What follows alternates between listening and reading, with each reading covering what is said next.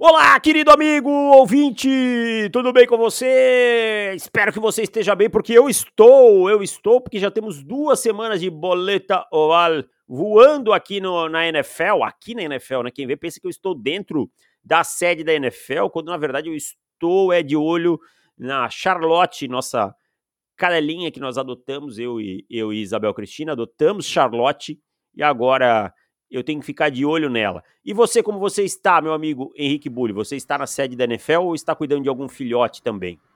Eu tô cuidando da Bela, que é a minha cachorra. Hum, uma boa tarde, amigo Deivão. Boa tarde, amigos ouvintes. Eu não tô igual o seu Ladir, mas hoje eu tô Mara. E como tá a experiência de ter um, uma cachorrinha? Uma puppy. Cara, é muito bom, cara. É muito legal ter um bichinho e tal. E ela é muito amorosa, é bem pequenininha, né? Não tem nem um quilo. Eu levei no veterinário final de semana. Eu tive que sair da sala porque foram dar injeção da vacina nela. Eu falei, ó, eu não consigo ficar vendo, tá? Deixa aí que a Isabel que veja. E... Mas tá sendo muito legal, cara. E é muito legal porque eu comprei 157 brinquedos e uma caminha maravilhosa e tudo mais. Ela dorme num tapete, tá? No lado da cama dela, ela dorme num tapete e brinca com um pote plástico. Então, é, são experiências que, o, o, o, que a gente vai aprendendo e tal, né? O bichinho, ele vai brincar porque ele gosta e acabou, não tem essa aí e tal, né?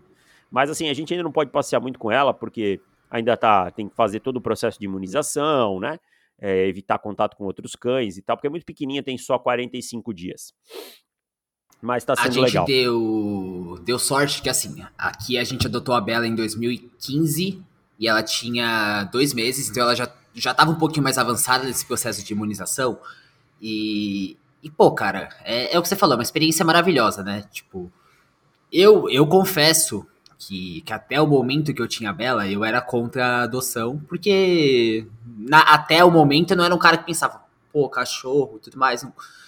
Só que, cara, mudou a minha vida. Tipo, assim, é, é mudou a minha vida mesmo, sabe? É, é um amor que a gente não consegue nem definir direito, porque é, aquela sensação de você chegar em casa cansado, depois de trabalhar ou depois de qualquer coisa que seja, e, e ver o seu cachorro correndo para brincar com você. E, e, já são oito anos disso, sabe? E, é. e, pô, é maravilhoso, cara. Eu, eu, recomendo todo mundo a adotar, todo mundo a, a, viver essa experiência, porque muda demais a pessoa. É isso aí, meu amigo Henrique Bulho. Muito legal compartilhar esses momentos. E depois do momento César Milani que a gente teve aqui, é, adestramento de cães e tudo mais. Eu quero falar sobre essa pré-temporada da NFL, onde eu escrevi pós, porque eu sou uma, uma besta quadrada que não confere, e já dá para arriscar algumas coisas. E hoje nós vamos fazer um podcast um pouco diferente. Vamos, eu separei algumas coisas aqui para a gente falar sobre essa pré-temporada, sobre o que vem por aí. Vamos dar um, um, uma cara, uma roupagem mais dinâmica para esse podcast. E a primeira pergunta que eu faço é o seguinte: depois de duas semanas de pré-temporada, quem vai dar M? Aquele cara que você já viu em ação e tem a sensação que não vai dar certo.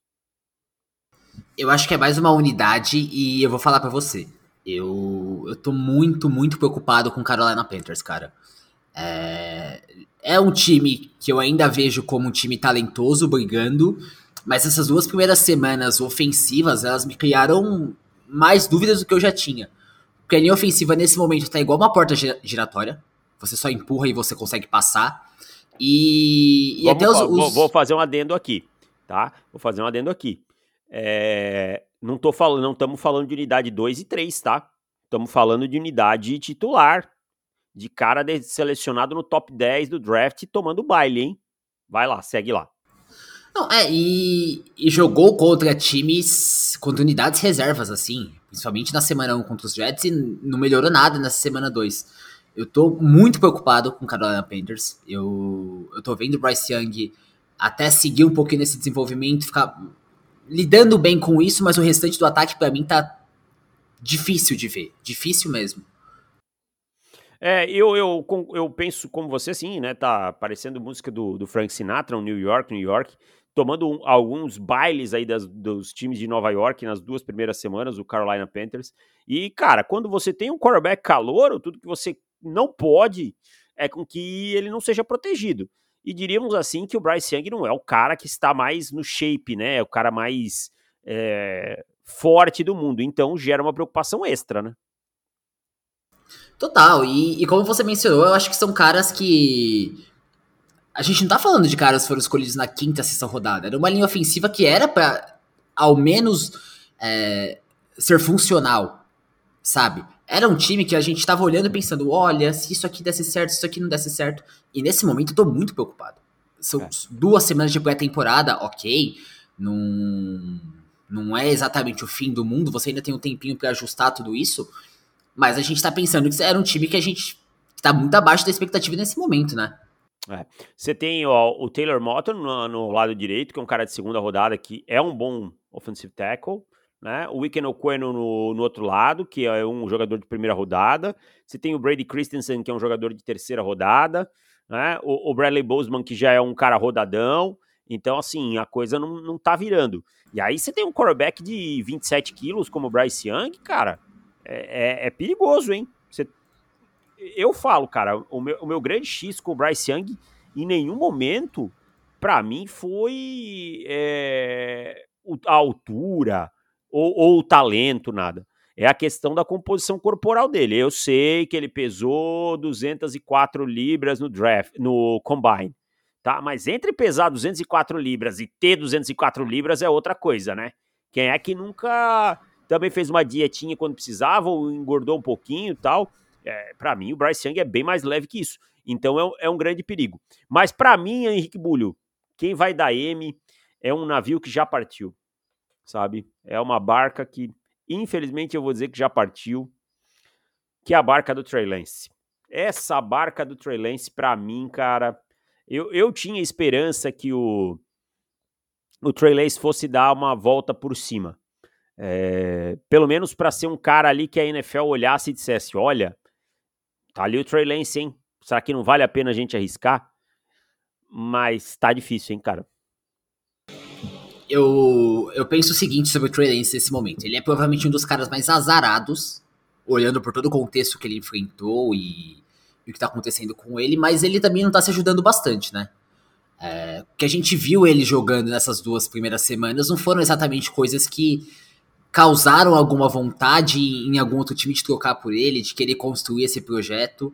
E, e para mim, assim, um cara esse que. Esse projeto. Não conheço essa palavra. Dessa forma que você tá falando, eu não conheço. Projeto, não conheço. Tem um R aí, alguma coisa? Não... Você conhece projeto? Ah, e projeto aí eu conheço. O projeto é o seguinte: projeto foi no Morumbi, olhou e disse: vou ficar aqui recuadinho e escapou de tomar cinco, mas tá bom, segue o baile aí. E tomou dois não adiantou nada, né? É. Não, pior é o torcedor corintiano, pelo amor de Deus, eu sou corintiano, reclamando da mão do Lucas. Cara, tipo, não interessa se a bola entrou com a mão. Escapou de levar os outros três, quatro, tá? Então, pelo amor de Deus, gente, vamos botar a mão na nossa consciência e, e entender que saiu barato. Saiu. Se, se aquele gol não sai, o São Paulo fazia mais. Exato. Sabe? O São Paulo amassou. Assim. Exato. Ponto. Vamos, vamos botar a mão na consciência, gente. Pelo amor de Deus. Mas volta a falar do Trey Lance aí. E no projeto Trey Lance, eu acho que é o seguinte. É... Ele não tem a sorte de ter as, as repetições que ele precisa. E que ele precisava desde 2021. Isso inegável, assim. Ele é um cara que claramente ia se desenvolver jogando. Outro mas... adendo. Outro Pode adendo fazer. aqui. É, vou, vou, fazer vários adendos hoje. hoje tô, Por favor. É, também teve a pandemia, né? O ano da pandemia prejudicou o Trey Lance. Ó. Só para lembrar, o Trey Lance jogou em North Dakota State, tá? É, 2019, muito bem. 2020 teve a pandemia. Várias conferências cancelaram a, o, o college football, né? E ele jogava na FCS, cancelou. E aí ele jogou um jogo só. Então, só para fazer uma linha do tempo, o Trey Lance joga muito bem em 2019, 2020 não joga, joga um jogo. 2021 só joga quando o Garópolo tá machucado. 2022, que ele vai ser titular, ele quebra o pé e não joga. Então, só para fazer essa linha do tempo enquanto você conclui teu raciocínio. Tá, e assim, eu acho que São Francisco obviamente não vai cortar ele. Não, isso não é uma possibilidade real. Brock Purdy vai ser o titular, eu acho que o Lance ele ainda vai garantir essa, essa condição de reserva, mas assim, nenhum dos 31 times eu acho que estaria disposto a trocar por ele, porque não vê nada, de, como você falou, desde 2019, basicamente. E o Trey Lance ele não tá se ajudando quando ele entra em campo na pré-temporada. Então, assim, trocaram demais por ele. Eu acho até que eles não estão exatamente arrependidos por, pela forma que tudo aconteceu com o Brock Purdy tomando lugar e tal, mas acho que esse, esse projeto ele também já foi. É, eu acho sacanagem culpar o Kyle Shanahan agora, cara. Tipo. Eu acho sacanagem culpar até o Trey Lance. É. É, não, mas o Trey Lance ele tem que se ajudar, né, Bulho? Mas, tipo assim, é que nem eu disser assim pra você, ai, Bulho, você é péssimo cozinhando. Aí você disser, ah, eu vou melhorar, mas aí você não abre nem a gaveta para pegar o arroz. Aí não tem como, né? Tem que se ajudar. Infelizmente, a vida é assim, a responsabilidade é dele. Agora, queria eu ser azarado como Trey Lance com um 34 milhões 105 mil dólares na conta, né? Porque teve uns caras que foram azarados na época de college aí, ah, quebra o perna, não sei o que, cai pra sexta rodada, é, não sei o que. Trey Lance, mesmo sem jogar, ainda vir, foi uma escolha número 3, né? Mas voltando ao, ao Shanahan, eu acho sacanagem, cara. Ele tava usando aqui. O que eu questiono, e isso eu, eu acho muito questionável, é o seguinte: o 2021 o time quis competir tendo Jimmy Garoppolo ainda por conta de uma janela e tal. A verdade é que naquele momento esse, dois, esse 2021 tá custando muito pro Trey Lance. É, é, esse o ponto que eu tenho. E aí fica aquela impressão, os 49ers quiseram tudo. Se o Brock Purdy não der certo, pode ficar sem nada. Aí é um problema muito grande. O Shanahan tem que conseguir no Brock Purdy estabilizar essa posição de quarterback com o Purdy sendo um upgrade em relação ao Jimmy Garoppolo. Senão esses fantasmas vão voltar a perseguir ele, cara. Vão, e aí sim, aí eu, aí eu vou começar a, a culpar o Shanahan especificamente. Eu. É, é, é foda falar isso quando a gente sabe o resultado, né, cara? Mas assim, eu já não penso tanto que 2021 foi um grande problema, porque foi um time que ainda não chegou na final de conferência e tal, foi competitivo chegando lá, é, quase derrubou os Rams, que foram os campeões, então eu, eu talvez eu quisesse ter visto mais o Trey Lance naquele ano, mas um time que foi tão longe nos playoffs, eu entendo é, ter apostado tanto no Garópolo, mesmo sabendo que o que o Garópolo precisava fazer para manter o seu cargo era ganhar o Super Bowl. Não era nem chegar, porque já tinha chego, era ganhar. Mas ao, ao, menos, eu, Henrique, pelo menos, eu tenho essa confiança que o Brock Purdy ele pode ser esse cara. Já você que tá ouvindo isso, você pode até olhar no site que a gente escreveu sobre isso recentemente, porque eu acho que muito do que o Brock Purdy faz bem casa muito bem com o que o Kyle Shanahan precisa para rodar bem o ataque dele. É, eu gosto de esquecer aquela história de que o Kyle Shanahan precisa de um quarterback móvel e tudo mais, eu, eu acho besteira. Ajuda. Mas o Kyle Shanahan precisa de um quarterback inteligente para jogar o sistema dele. E eu acho que o Brock Purdy tá se mostrando muito bem esse cara. É, e, e, precisa estabilizar essa posição. Você, você acabou de assistir Johnny Manziel lá, o Untold, ou não? Cara, eu não assisti. Eu ah, falei para vocês que eu queria, mas eu não assisti porque não, não sobrou tempo. Eu vou te falar que eu comecei a assistir, que eu, eu não queria assistir muito, porque eu não sou muito fã do, do personagem Johnny Manziel e tal, mas ali, é por exemplo assim, ó, o que eu achei do o quarterback lá do Netflix, achei bem chapa branca, sabe? Quando a gente fala chapa branca, é para quem não conhece a expressão, é um pouco mais jovem, chapa branca é muito, tipo, não tem uma polêmica, não mostra nada que seja mais é, picante, diríamos assim, né? É o Esse famoso do... em cima do muro, né? Exato. Esse do Johnny Manziel eu achei que não, que tá bem construído do, desse ponto de vista, sabe? E aí eu, eu queria saber, porque eu realmente não cheguei nessa parte ainda, eu vi um episódio pouco só, tá muito corrido essa, essa época do ano. É, se o Kyle Shanahan aqui na época, para quem não sabe, era coordenador do Cleveland Browns em 2014, se ele teve participação na escolha do Johnny Manziel ou não, sabe? Eu não sei de verdade, eu não cheguei nessa parte e, e, e também não fui fazer uma pesquisa sobre isso, tá? Para saber se ele teve participação ou não. Porque aí eu vou dizer, pô, aí, aí eu vou dizer, pô, Caio, me ajuda a te ajudar, né, cara? Porque. Ó, eu. Eu. Assim, não vi, então também não posso opinar, mas eu lembro de uma coisa importante desse, disso o Kyle Shanahan ele sai depois de um ano do Cleveland Browns justamente porque ele brigou com, com a comissão técnica e com a diretor, com, com o general manager e tudo mais, porque ele falou o seguinte: eu não concordo com a forma que vocês estão fazendo as coisas aqui. Era o Ray Farmer, era o general manager na época. E o Mike Pettine era o técnico. Era o Pettine, exatamente, que hoje trabalha nos Vikings. É, eu vou, vou. Se alguém souber, pode deixar, tá? Tanto como comentário nas nossas redes sociais, como no, no próprio podcast no Spotify, você pode colocar lá um comentário, tá? Então, é, deixa lá. Eu não sei, de verdade eu não sei. Me veio isso na cabeça agora e eu não acabei de ver a série ainda e, e preciso ver mais, tá? Mas Henrique Bulho, já que a gente falou já de que não vai dar boa, sabe quem eu acho que vai dar boa? E é aquele que eu acho que fé no pai que o inimigo cai, que eu, que eu não tava tão crente que ia dar boa e tal. Eu tô começando Mas, a confiar bastante no Kenny Pickett, cara.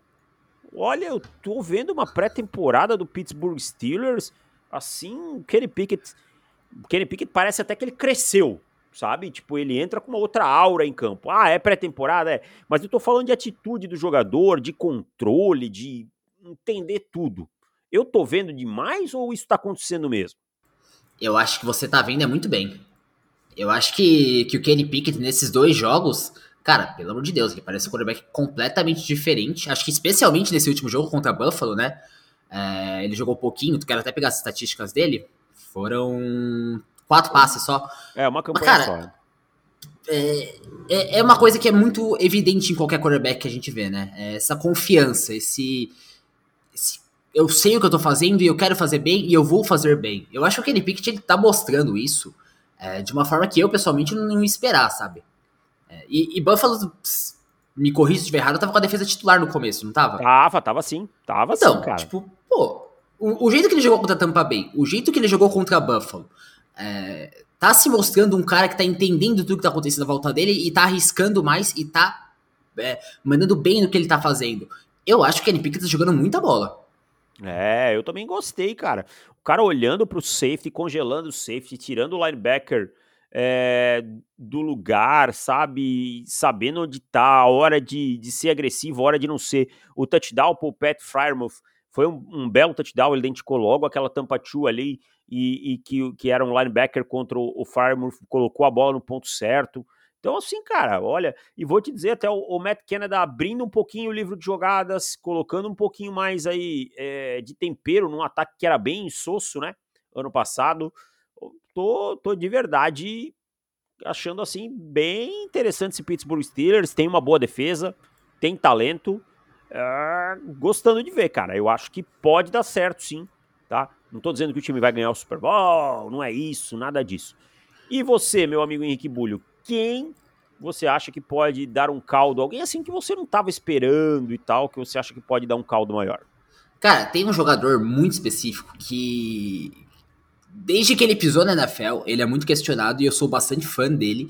E ele tem que ficar saudável para porque eu vou falar agora se provar. Mas assim, eu acho que o New York Jets, ele tá com um baita jogador no Mekai Beckton. E, e essa transição dele para right tackle parece estar tá funcionando muito bem. É, o Beckton, a gente lembra que é um cara que chegou com uma montanha na NFL, mas se machucou bastante jogando como left tackle e tal. Quando estava em campo, eu achei que jogou muito bem, mas não conseguiu ficar saudável nesse momento. E agora ele diz que perdeu muito peso, tá na famosa é, melhor forma da vida, que é absolutamente 100% dos jogadores de 100% dos times estão no training camp. Eu nunca vi isso. Mas eu acho que o Mekai Beckton ele pode ser um cara muito importante para essa linha ofensiva do, do, dos Jets, sabe? Aliás, você falou de training camp, antes de eu falar do Mikai Beckton, eu quero falar uma coisa. O fã muitas vezes vem e fala assim pra gente, torcedor, né? Não, porque o insider tal que cobre o time, ele falou. Cara, tem insider aí que é mais torcedor e mais relações públicas do que analista, tá? Do que, do que fazer o trabalho de jornalismo mesmo. Tem cara que simplesmente nada do que a franquia faz é errado. Como é que pode uma franquia não ter errado nada? Como é que ela não ganha o Super Bowl todo ano?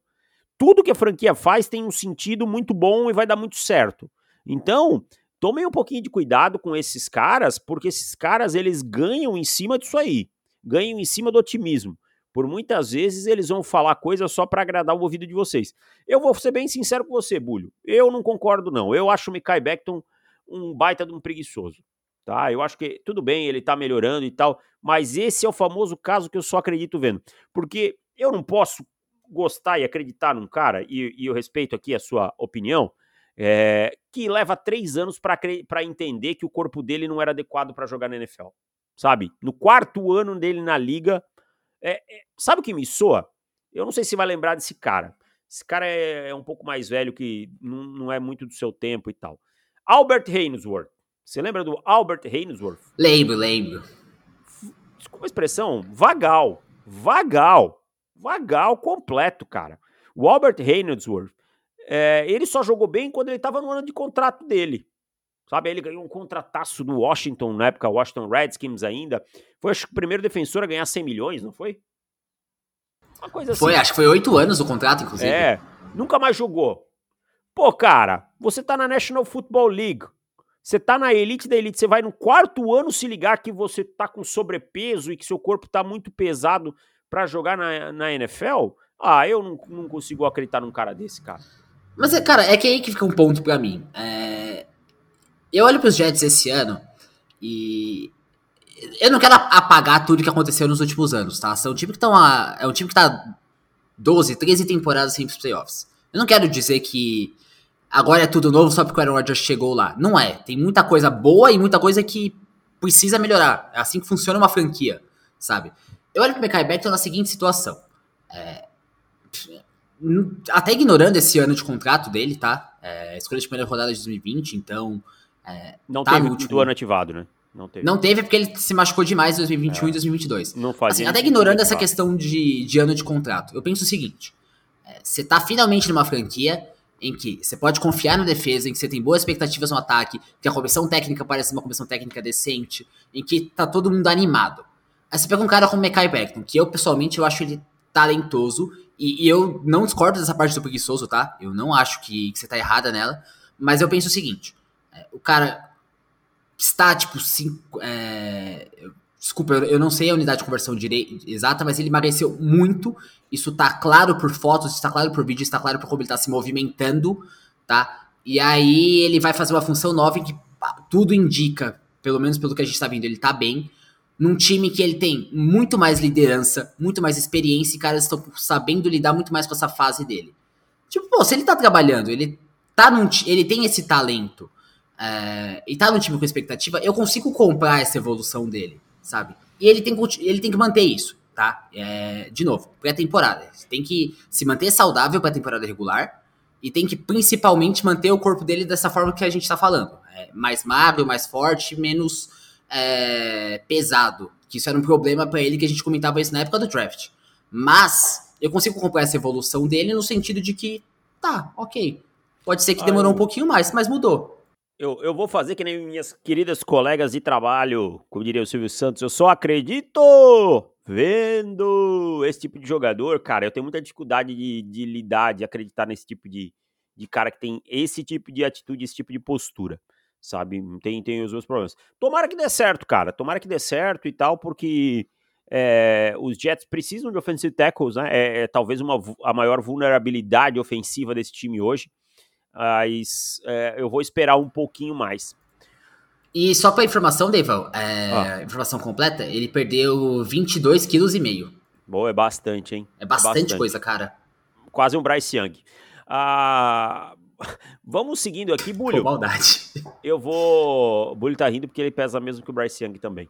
Peraí, ah, pô. Peso mais, peso mais. Eu vou... Vamos seguindo aqui, cara. Eu, eu quero saber o seguinte todo dia que tem NFL, né, no começo do ano, ou no, tem, aparece os caras chegando no estádio e tal. E eu vou te falar, cara, tem uns caras com gosto é, pra moda aí meio duvidoso, sabe?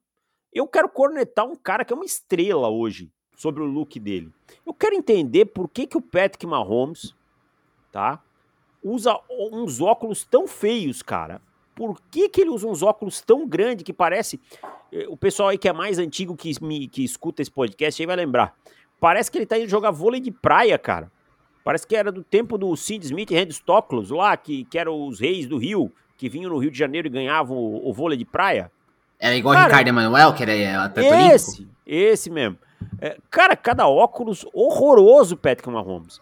Aí o Mahomes fala assim na série lá no Netflix. Ah, eu não vou mais cortar o cabelo moicano porque eu sou um pai de família. E imagina um pai de família de quase 20 e poucos anos com cabelo moicano. E usa esse óculos ridículo. Sério, de verdade. Quem concorda comigo que os óculos do Mahomes são ridículos, deixa um comentário, por favor. Tá? Seja no, no, nas nossas redes sociais, seja no, no Spotify. Tá? E aliás, vou, vou dizer mais, hein? a família Mahomes como um todo, meu Deus do céu, o Esquadrão da Moda ia fazer sucesso.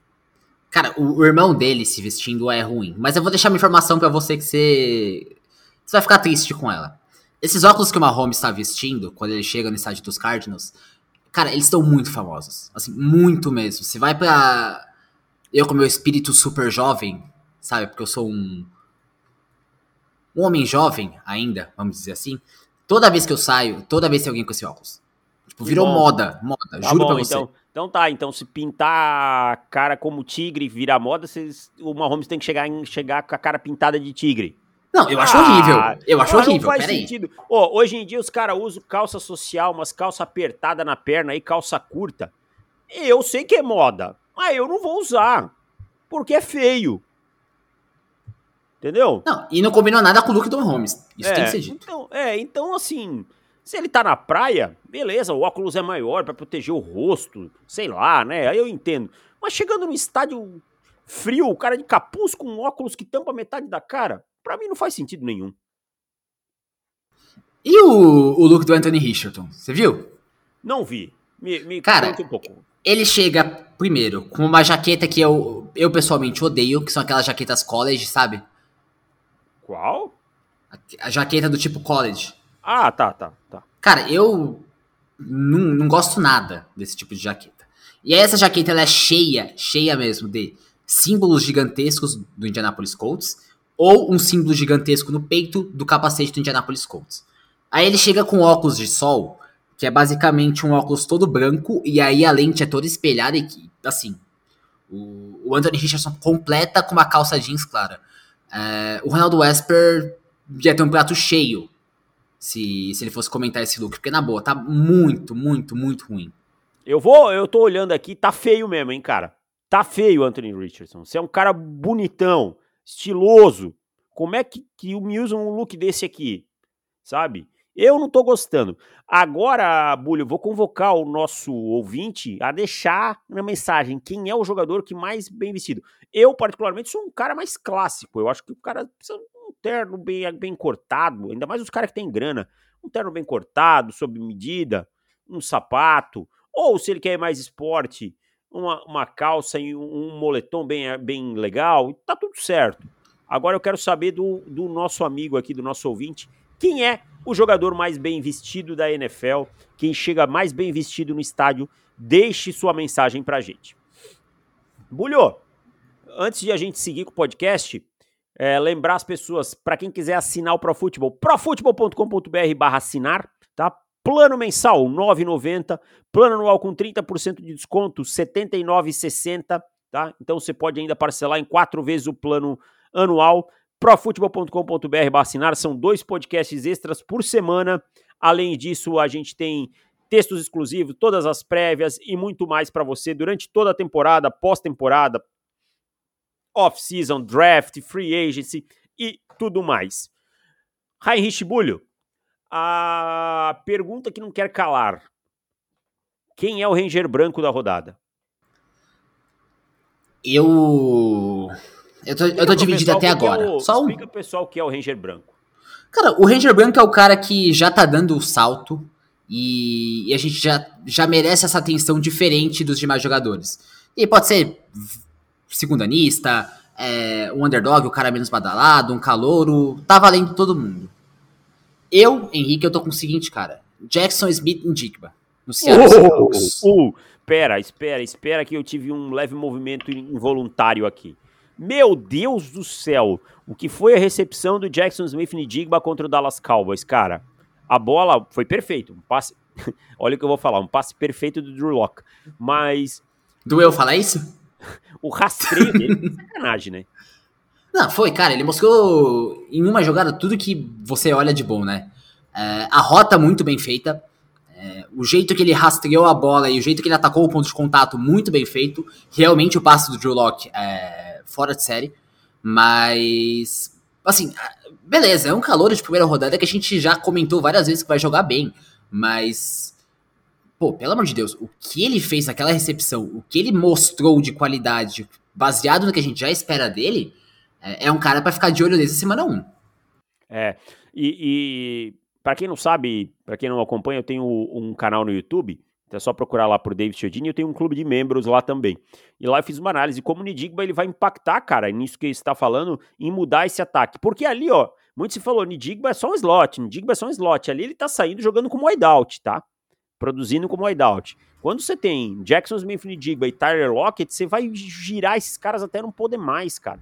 Sabe? E outra coisa, o Smith Nidigba ele tem 13 snaps como o outside e 13 snaps como slot. É. Então, é, assim, possivelmente a gente vai ver Seattle sair desses pacotes pesados, tanto com dois Tyrands e tal, e, e, e, usar um pouco mais, né, esses caras como é, com pacote 11, um, um, abrir um pouco mais o jogo, né. E o Zach Charbonnet também já produziu lá no, no Seattle Seahawks. Então, é, aquilo que a gente achava que era um bom draft, pelo visto, vai ser um bom draft. É, eu vou destacar um cara que eu gostei demais, demais, demais do que eu vi dele no sábado. É, tudo bem, foi contra a catraca do Carolina Panthers, né, que você falou antes. Mas Kevin Thibodeau, meu amigo, pegou o Iken Oqueno e disse aqui, vamos a bailar, sabe? Tirou o Iken Oqueno da frente dele e disse, vem cá. E o Kevin Thibodeau, ele tem uma coisa, ele falou, ok, não gostei da minha temporada de calouro, eu me lesionei, depois eu não fui bem como eu gostaria de ir, e agora eu tô pronto para dar o salto. Só que ele é um cara que ele tem uma coisa que eu acho muito legal. A confiança dele é absurda, sabe? Ele tem um nível de confiança altíssimo, é um cara que ah, vai para cima mesmo. E eu gostei demais do que eu vi do Kevin Thibodeau, cara. Eu acho que no duelo individual com, com o Queno, cara, é, só faltou ele jantar. Porque, na boa, ele, ele tava passando igual uma porta giratória, de novo. O cara chegou lá, empurrou, passou. Chegou lá, empurrou, passou. É... No ano passado, quando a gente estava observando a temporada de calouro dele, eu acho que nos jogos mais importantes, principalmente ali pro finzinho da temporada, foi quando ele começou a aparecer mais, tá? É, claro, teve uns probleminhas de lesão e tal que afetaram um pouquinho, mas, pô, pelo amor de Deus, ele tá claramente já entrando nesse patamar mais alto da NFL, com todos os méritos, não tá entrando na elite ainda, mas se New York, se New York precisava de um pass rusher, se precisava de um cara para resolver essa posição por um problema crônico do time nos últimos anos, desde que gastou tudo aquilo na free de 2016 e, e, os caras foram envelhecendo, eu acho que o Thibodeau tá sendo perfeitamente esse cara. E assim, ó, ele joga num sistema em que a blitz vem. Não tem jeito. Don Wink Martindale ele vai viver e morrer pela blitz, cara. Foram 39% de blitz no ano passado. E esse ano eu chuto para mais de 35 de novo. Ele, ele tá no DNA dele, ele não vai mudar, é isso que ele acredita. E não, não, não tô aqui dizendo se tá certo ou errado. Então, assim, várias vezes a gente vai ver o Kevin Thibodeau em um a um, tá? Eu acho que o Kevin Thibodeau é, é um jogador um tanto quanto foi durante o processo dele, um tanto quanto subestimado. Para mim, ele era mais talentoso que o Aidan Hutchinson, que o Trevon Walker, sem discussão, para mim tá? E é mais ou menos a questão que eu tenho com o Will Anderson esse ano. Acho que as pessoas colocam um patamar abaixo vindo do draft do que era. Então eu acho que o Thibodeau tem potencial para se tornar um craque de bola, né? Um craque de bola rapidamente aí na NFL. Mas pensando assim, especificamente em 2023, o que, que você acha que é um, um ano aceitável para ele, um bom ano dele? Acho que 10 sacks pro, pro Kevin Thibodeau nesse ano. Hum, eu acho que isso ainda. Eu ainda pensaria um pouquinho muito, sabe? Eu acho que uns 7, 8 eu pensaria uma temporada de sucesso. Não sei se eu acho que ele chega nesses 10 ainda, não. Eu acho que ele bate 10 sacks nessa temporada. Até tô abrindo aqui, tô. Enquanto você, você tava falando, eu tô vindo aqui, eu quero dar uma olhada na estatística de pressão dele. É, quantas pressões ele teve ano passado. Que ele demorou realmente um pouquinho a pegar no tranco. Mas é um jogador que tem, tem muita ferramenta sabe? Eu acho que é, esse é um ponto muito importante dele, tem muita ferramenta. É, ele, por exemplo, ele teve da semana 12 em diante que ele deu uma decolada ali, né? É, 40 pressões e 4 sacks. É... Teve um jogo específico dele contra Washington, foi acho que na semana 15, 13. 14, 13? 13, é, nas duas contra o Washington ele teve sec. Mas, mas foi o segundo, foi o segundo, foi o que os Giants ganharam. Cara, na boa, ele brincou com aquela linha ofensiva de Washington. É, ele teve assim, seis o... stops nesse jogo, cara. Não, ali, ali foi o jogo que ele realmente comprovou o talento de, de escolha de top 10 dele. Eu só, eu acho que eu ainda quero ver um pouquinho mais de, de consistência, sabe? Porque a gente viu um pouquinho no final da temporada. Por isso que eu não quero comprar esses 10 sacks ainda. Mas em termos de futuro, assim, pensando em 2024 em diante, aí com certeza. Aí eu acho que ele é talentoso, tecnicamente muito bem desenvolvido para isso. Só Valendo... talvez discorda um pouquinho em 2023. Valendo um Big Mac? Mais que fechado. gosta? Valendo? Só o lanche, né? Aquelas batatas lá, pelo amor de Deus. Meu Deus. você não gosta de batata do McDonald's? Já, não, eu não gosto de McDonald's, na verdade. Eu tô apostando porque eu sei que você gosta. Ah, mas eu detesto McDonald's. Eu detesto fast food. Não gosto de nenhum. Essa é a verdade. Acho que todos têm gosto de isopor. Como só quando tá na promoção e olha lá ainda, assim, sabe? Eu, eu não consigo entender de verdade um cara que mora numa cidade que nem São Paulo, enorme, que nem você, sair de casa para ir no McDonald's. Com, com a infinidade de opções culinárias que essa cidade tem. Sabe? Eu sei que você mora em São Bernardo, mas você vive muito em São Paulo, você entendeu o que eu quero dizer. Sim, sabe? sim. E, e, mesmo do lado de casa aqui tem, tem um. É, é que assim, falando pela minha experiência, claro, é, o McDonald's ele sempre está ali. Tipo, hoje, por exemplo, tem, tem jogo do São Mama Bernardo Júlia também, tá sempre no mesmo lugar. Como? Mama Júlia. Esse eu não, não conheço. Do cachorrão, você não, não assistiu o Pesadelo na Cozinha? Cara, não. Vou, vou não. ficar devendo esse. Então eu vi poucos assiste. episódios de Pesadelo na Cozinha. Não Aquele, o famoso. Beleza. O famoso do, do Jacan é perto da minha faculdade. Ah, o, como é que é o nome desse aí? É o Savá? Não, é o outro? Ah, não sei também. Eu, é do Jacan. Não sei, mas, mas também eu, eu sei que era o famoso do Jacan. Mas assim, é. McDonald's. É só porque era muito perto. Tem literalmente do lado do estádio que é novo. Então, tipo, eu vou sair do estádio 10 da noite, Bulho, ganhando, Bulho, perdendo, empatando e vou comer um. Bulho, não conta história pra mim, Bulho. Eu te conheço, a gente é amigo pessoal. Você sai de o casa pra ir no McDonald's. Não, não faço isso. Pera aí. Sai sim, Bulho. Já várias vezes você falou, ah, vou no Mac. Pode ser que não mais nesse ano, mas você fazia. Ah, eu vou sair pra ir no Mac. Ah, mas antes sim, antes sim. Mas aí eu tinha 18, 19 anos, pô. Pra comer isopor, gente. Pelo amor de Deus, vamos comer é, lanche gostoso. Eu vou aqui, ó. Aqui no lado de casa tem Casa do Lanche. 34 pila um X-Bacon. Dá para duas pessoas comer tranquilo, cara. Mas, ô, pensa num, num calotaço, velho. E, isso aí que é bom, sabe? Come se babando. Babulho, vamos para a parte final desse podcast, que tá, tá animado hoje. Vamos falar do momento Walter Mercado. Não espere, ligue já. Ligue já e me diga, sem titubear, uma previsão ousada sobre a temporada que vem por aí. Cara, o Los Angeles Rams ele não vai ultrapassar o total de vitórias da temporada passada. Assim, não, não eu, tô cada vez mais, mais forte nisso. Eu vou trucar. Primeiro que eu acho que a defesa. Eu vou Oi? trucar, eu vou trucar, eu tô trucando. Você trucou, Quanto você acha que pega? Esse time vai ganhar sete jogos e três vitórias serão, sabe de quem? Dele, do Mago. O mais bonito dos head coaches da NFL, o mais jovem, o com os olhos mais vistosos, tá? Com o homem do café, chama que veio. Eu tô trucando com você. Quer, Tô trucando que essa defesa aí, que todo mundo disse que é ruim, vai aparecer uns quatro jogadores que todo mundo vai dizer no final da temporada assim, ó. Ô, oh, que cara bom, hein? Anota aí. Mas segue aí seu raciocínio. Mas cara, eu, eu vou eu vou trocar forte, então, essa da defesa. Porque é para mim o, o, grande problema, assim. É, é, eu, eu, não gosto mesmo de me basear em, nessas análises tão completas em relação à pré-temporada e tudo mais. O jogador eu acho que é válido. O time inteiro eu já tendo a dar uma segurada. Mas assim, tanto os Chargers quanto os Raiders, eles amassaram a defesa terrestre dos Rams. Eu sei que tem um Aaron Donald lá. Não, o Aaron Donald ele dispensa qualquer tipo de comentário. Mas além de eu achar que falta talento, é um problema que, para mim, é muito difícil ver resolução nos Rams nesse sentido. E aí você olha a tabela. Ó, os Rams esse ano eles vão pegar a NFC East. Naturalmente, tem dois jogos contra os 49ers e dois jogos contra os Seahawks. Então aí a gente já tem 10 jogos que não vão ser nada fáceis. Aí tem NFC North, vai pegar Bengals fora, Ravens fora. É, tem alguns jogos um pouquinho mais tranquilos, beleza, mas, mas pô, é um problema grave para mim numa tabela muito difícil com um time que eu já não acho que seja tão talentoso assim. Então, para mim, é... seis vitórias é o máximo do máximo. Mais do que isso eu não vou comprar. Sete vitórias. Esse time vai ganhar. Esse time ganhou jogos ano passado com Baker Mayfield. Esse time vai vencer jogos, tá? Ó, só rapidinho, nós não vamos entrar nesse tema tá? Para quem quiser ouvir sobre esse tema, ele vai estar no podcast de assinantes, possivelmente. O, o nosso querido Stefan Diggs, segundo o Stephen Smith, né, é, pediu troca, tá? Lá no Dallas, no Buffalo Bills, tá?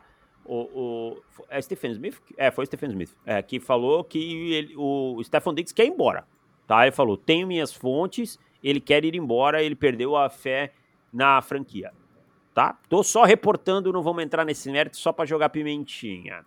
Para mim, a minha a minha previsão ousada sobre a temporada é o seguinte: no dia em que tivermos a final da AFC, tá lá na, no, já no finalzinho de janeiro, um dos times eu não sei quem será, mas o outro time será o Miami Dolphins. O Miami Dolphins estará na final de conferência esse ano, tá?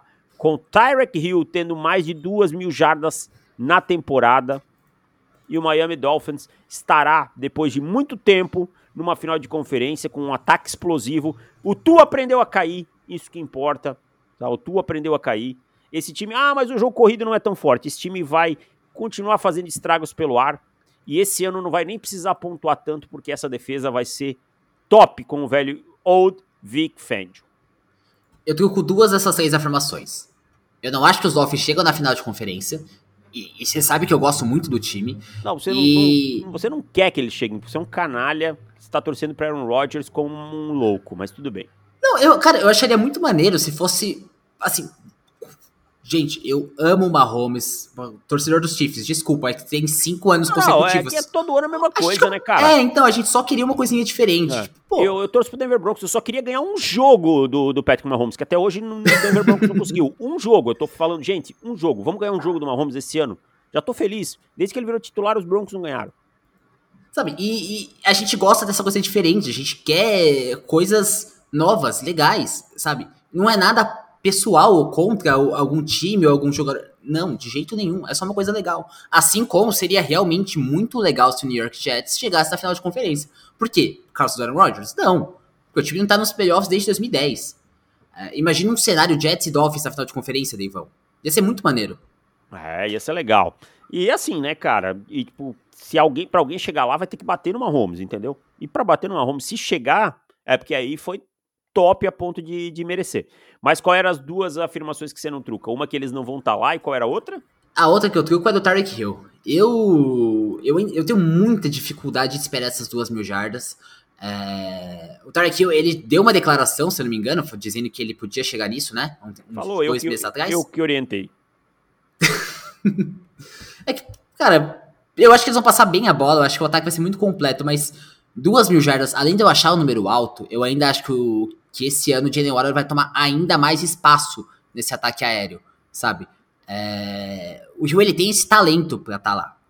Mas a bola tem que ser distribuída. E, e tem um cara que vai. Assim, não tá no nível dele, mas vai criar separação com muita facilidade igual. É a melhor dupla de recebedores da liga. E o outro cara também vai receber muito passe. Por isso, eu acho que duas mil jardas é muita coisa. Aí eu não concordo com você. Bom, veremos. Guardem essas, essas afirmações para o futuro, tá? Porque eu vou agora fechar esse podcast. Gente, lembrando, você que gosta de apostar, você que gosta de fazer a sua bet, sempre com responsabilidade, sempre um dinheiro que você pode perder. Isso aqui não é uma indicação. Ah, vá lá e aposte. É pelo você tem que fazer a sua análise, entender se você acha que vale a pena. O que a gente aqui está indicando são odds interessantes, tá? E eu tenho uma odd interessante, mas eu vou deixar você trazer a sua primeiro. Eu, vou trazer, eu acho que a, a, minha não é nem segredo mais para você, Devão. Ah. Eu acho que Miles Garrett, como defensor do ano, pagando 8, é, é um ótimo valor. Acho ótimo que valor. por tudo que a defesa dos Browns está projetada, com a mudança de coordenador defensivo, é, a gente sabe que a NFL compra muito essa narrativa do, da novidade, o Miles Garrett não ganhou ainda. É, eu até vi hoje um estudo mais cedo, Deivão, do, do Seth Walder, que é um cara que eu admiro demais, demais, demais, e um estudo de projeção de sex para 2023, e ele mesmo fala que ele acha que o Miles Garrett vai ser o cara com mais sexo quando a temporada acabar. É, é uma é. garantia? Não, mas ele, tudo para mim leva... Projection, né, dele, né? É aquele, esse né? mesmo, ele publicou é. esse hoje mesmo.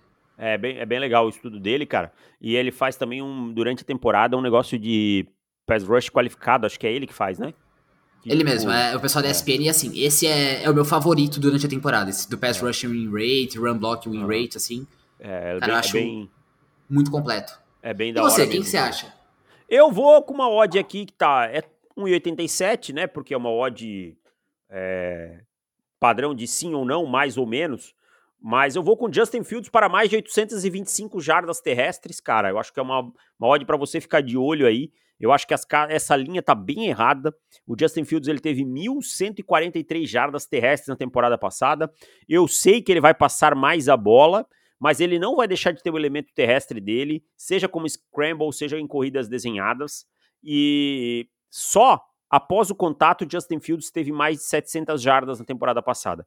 Para mim, não tem motivo para baixar 300 e poucas jardas nessa linha. Então, fique de olho. Para mim, essa linha está errada em 825 jardas terrestres para o Justin Fields.